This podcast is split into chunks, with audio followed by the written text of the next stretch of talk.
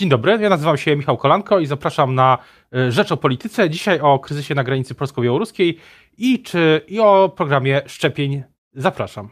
A Państwa i moim gościem dzisiaj jest szef KPRM, e, Michał, minister Michał Dworczyk. Dzień dobry. Dzień dobry Panu, dzień dobry Państwu. E, pierwsza, pierwsze szybkie, pierwsze pytanie o granicę. Czy Polska uzna to orzeczenie Europejskiego Trybunału Praw Człowieka i zapewni opiekę osobom, które są w, tej, w tej, tej grupie, która jest na granicy polsko-białoruskiej? Rząd polski działa zgodnie e, z prawem. Ponosimy pełną odpowiedzialność za osoby, które są na terenie Rzeczpospolitej Polskiej. Natomiast e, nie możemy e, łamać przepisów, nie możemy podejmować żadnych działań za granicą naszego kraju. Osoby, o których pan redaktor mówi, przebywają na terenie Republiki Białoruś. Ale czy, czy, czy Polska tego orzeczenia nie, nie uznaje, nie uzna, nie wykona, tak? My cały czas działamy na rzecz e, wspierania tych osób, które e, potrzebują, ale zgodnie e, z przepisami i zgodnie z priorytetami mm, naszego rządu i naszej formacji. Pomogliśmy i pomagamy Afgańczykom, którzy współpracowali z oddziałami polskimi, z wojskiem polskim, z polskimi dyplomatami, przeprowadzając ewakuację z Afganistanu. W tej chwili E, będziemy wspierać ich w naszym kraju. Natomiast e, jeśli chodzi o wojnę hybrydową, którą prowadzi Aleksander Łukaszenka e, z Polską, z Litwą, z krajami bałtyckimi, mówiąc szerzej, no nie zamierzamy dać się manewrować w tego rodzaju działania i ulegać takiej chęci cynicznego czy po prostu cynicznym działaniom e, dyktatury w Mińsku, e, która wykorzystuje nieszczęśliwych ludzi z Iraku przede wszystkim, ale e, nie tylko, do tego, żeby właśnie taką wojnę hybrydową prowadzić. Ale też są głosy osób, które mają coś do powiedzenia, mają coś do powiedzenia, jeśli chodzi o kwestie humanitarne, jak pani europoseł Janina Ochojska, bardzo mocne głosy o tym, że ta sytuacja jest niehumanitarna po prostu, że to, że i, co, pan, co pan na to? No, my na tyle, ile to jest możliwe w tej sytuacji, zgodnie z prawem, staramy się pomóc. Dlatego e, Polska zaproponowała i przygotowała transport pomocy humanitarnej, e, która jest gotowa, aby przekroczyć granicę z Białorusią, żeby wesprzeć e, te osoby. Niestety władze białoruskie nie są tym zainteresowane. Natomiast no, mogę powiedzieć tak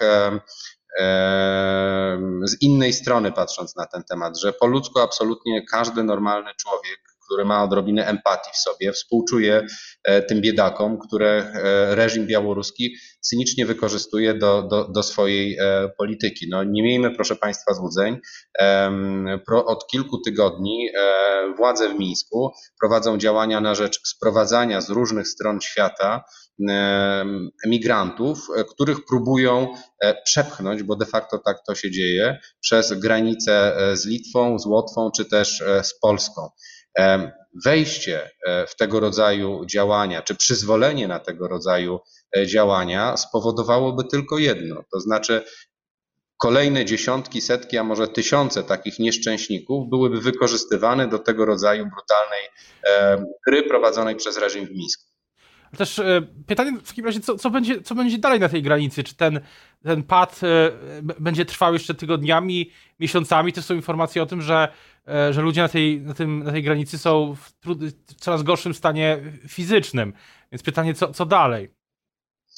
Musimy nastawić się na to, że ta sytuacja nie będzie krótkotrwała. Musimy się nastawić na to, że ta sytuacja i działania w Mińsku E, mogą e, mieć charakter długotrwały, dlatego premierzy e, Łotwy, Litwy, Estonii i Polski w swoim oświadczeniu mówili również o możliwości podjęcia działań na rzecz wprowadzenia kolejnych sankcji. Unia Europejska też się jednoznacznie w tej sprawie wypowiedziała, bardzo ostro krytykując działania Mińska w tej sprawie. Natomiast jasno sobie trzeba powiedzieć, jeżeli e, będziemy potrafili zachować e, zdrowy rozsądek i pewną zdecydowaną postawę, i nie mówię tutaj tylko o Polsce, ale również o krajach właśnie bałtyckich, e, tym większa szansa jest, że szybciej ta kryzysowa sytuacja dobiegnie końca. I stąd apel do i publicystów, i polityków, żeby nie wykorzystywać tej sytuacji do jakichś politycznych właśnie takich rozgrywek, tylko żeby tutaj wykazać się pewną odpowiedzialnością i solidarnością, bo sytuacja rzeczywiście jest poważna. Mówi Pan o tym długotrwałym aspekcie tej sprawy, czy jest jakiś deadline, termin, który rząd ma na powstanie dużej czy, czy znacznej części tego, tego ogrodzenia? Czy, czy, to, czy wiemy, kiedy to się, czy, czy Państwo wiedzą, kiedy to się stanie?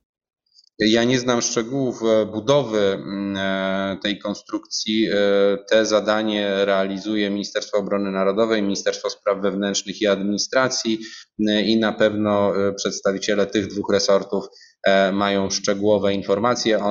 Ta zapora nie będzie Mm, wzdłuż całej granicy e, rozstawiona, bo na przykład ta część, e, która e, mm, przebiega na linii Bugu, to tam nie będzie budowanych tych mm, elementów rozgraniczających, ale tak jak powiedziałem, szczegóły znają te dwa resorty. Natomiast chciałbym przejść do innego tematu, do Narodowego Programu Szczepień. Na co czekamy, jeśli chodzi o trzecią dawkę szczepionki? Izrael szczepi już najbardziej narażonych trzecią dawką. Kiedy jest jakiś, czy jest jakiś termin, kiedy to się zacznie dziać też w Polsce?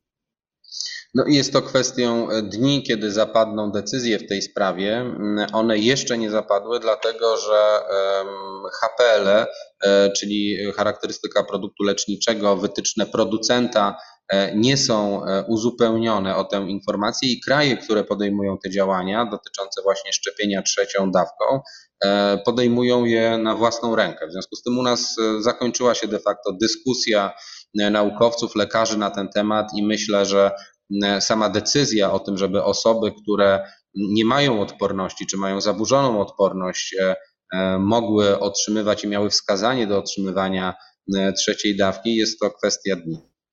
Natomiast jest pytanie też o nowe działania w sprawie tego, w ramach tego programu, czy na przykład, nie wiem, y, będzie jakąś, będzie jakieś wzmocnione działania pro, zachęcające do szczepień w tych regionach, gdzie nie ma E, wysokiej wyszczepialności? Czy coś się zmieni, jeśli chodzi o, o szczepienia w szkołach albo e, o e, ten, o, o nie wiem, może jakieś kampanie informacyjne, spoty, takie jak przeprowadziła, przeprowadził jeden z portali, jeśli się nie mylę. Te, te trzy rzeczy, coś, coś tu się szykuje? Jeżeli chodzi o przygotowania do szczepień w szkole, to one trwają pod um, opieką Ministerstwa Edukacji i pod opieką Ministerstwa Zdrowia. E, oczywiście to będzie przedsięwzięcie dowolne, uzależnione od decyzji e, czy to dyrektora placówki, czy to organu prowadzącego. E, I oczywiście te szczepienia, tak jak wszystkie pozostałe, będą dobrowolne. Część szkół wiem, że będzie chciało zdecydować się na uruchomienie takich punktów, których będzie możliwość zaszczepienia się w szkole. Część ale, ale będzie chciała robić wyjścia ale, do. Ale nie ma pan wrażenia, że to jest jednak późno, bo rok szkolny zaczyna się za tydzień, że, że powinniśmy, Polska, te szczepienia powinny się zacząć w szkołach wcześniej, kiedy, no jeszcze go, jeszcze yy, zanim miesiąc chyba trwa od nabierania odporności. Panie redaktorze, ale panie redaktorze, y, te szczepienia trwały yy, przecież od wielu tygodni, odkąd yy, zostały y, zaakceptowane szczepionki dla młodzieży i dzieci najpierw powyżej 16 roku życia, potem powyżej 12 roku życia. Natomiast trudno oczekiwać, żeby w placówkach szkolnych w ciągu wakacji organizować punkty szczepień. Te punkty funkcjonowały i populacyjne, i powszechne przez e, cały ten okres i kilkadziesiąt procent nastolatków już się zdążyła zaszczepić. W związku z tym e, te e, szczepienia, o których rozmawiamy teraz, prowadzone w szkołach czy przez szkoły, będą dla tych, którzy nie zdążyli tego zrobić albo nie byli zdecydowani, nie mieli ochoty, a teraz taką e, chęć wyrażają e, i to dla tych osób e, zorganizowane są w ramach placówek te szczepienia, ale podkreślam, one są dowolne. Natomiast jeżeli chodzi o akcje informacyjne, to tutaj trwa szereg różnego rodzaju akcji profrekwencyjnych, bo informacyjną kampanię bardzo dużą już zakończyliśmy, szereg kampanii profrekwencyjnych również, teraz jeszcze trwają E, konkursy. Natomiast jasno sobie trzeba powiedzieć, że jeśli chodzi o postawy społeczne Polaków, pewien dystans, który wykazujemy jako społeczeństwo do szczepień osób pełnoletnich, najlepiej widać to na e, wynikach e, szczepień przeciwko grypie. Tam na 21 jest takie badanie, gdzie na 21 krajów OECD Polska jest na 20 miejscu. Polacy, dorośli Polacy po prostu nie są przyzwyczajeni do szczepień. Więc żeby zmienić takie postawy społeczne, do tego potrzebna jest długotrwała kampania informacyjna, edukacyjna i ona dopiero w perspektywie dłuższej będzie przynosiła skutki. Takie działania też są przez Ministerstwo Edukacji Narodowej przygotowywane. Zupełnie na koniec, jaki, czy jest jakiś wskaźnik, e, czy za miesiąc, e, jak wysoki będzie e, wskaźnik szczepień? Jest jakiś cel, który państwo, państwo macie, na przykład na początku października? Trudno tutaj określać takie cele, dlatego że jest bardzo dużo zmiennych, które wpływają na słabość tego rodzaju wyliczeń. W tej chwili mamy około 60% zaszczepionych e, osób dwiema lub jedną dawką pełnoletnich. Natomiast jeśli patrzymy na tą grupę najbardziej narażoną na e, ciężki przebieg COVID-19, czyli 70, plus, to tam jest blisko 80% populacji zaszczepiona. To oczywiście nie są wystarczające wyniki, ale cały czas pracujemy, żeby e, ta liczba rosła. Bardzo dziękuję za rozmowę. Państwa i moim gościem dzisiaj był Michał Dworczyk, szef KPRM, koordynator Narodowego Programu Szczepień. Dziękuję bardzo. Dziękuję panu, dziękuję państwu.